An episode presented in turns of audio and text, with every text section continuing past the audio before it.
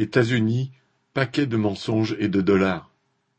Aux États-Unis, à quelques jours de l'ouverture d'un procès qui s'annonçait retentissant, la chaîne d'information réactionnaire Fox News a préféré éviter une condamnation.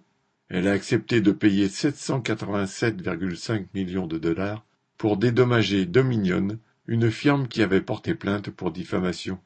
Dominion commercialise en effet des machines à voter qui ont été accusées par le clan Trump notamment sur les plateaux de Fox News, d'avoir truqué les votes de novembre 2020 et triché en faveur de Biden.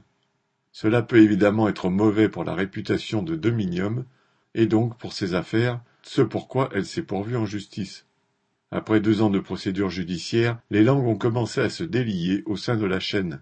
On a ainsi appris que, juste après avoir interviewé un proche de Trump qui s'était répandu en mensonges sur ses machines, les présentateurs vedettes lui avaient demandé hors antenne s'il avait des preuves de la prétendue tricherie. Je n'en sais rien, avait-il répondu aux journalistes, qui avaient pourtant ensuite continué à parler de trucage au cours de centaines d'heures d'émission.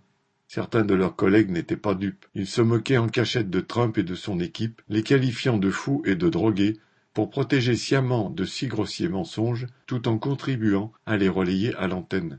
Comme il fallait bien capter la vaste audience des électeurs de Trump déçus du résultat de l'élection et les recettes publicitaires allant avec, les propriétaires de Fox News avaient laissé libre cours à ces présentateurs affabulateurs. Mais aujourd'hui, ils doivent accepter une transaction coûteuse plutôt que d'aller à un procès qui promettait de l'être encore plus. D'autant plus qu'une autre compagnie de machines à voter a porté plainte, réclamant encore plus de dommages et intérêts.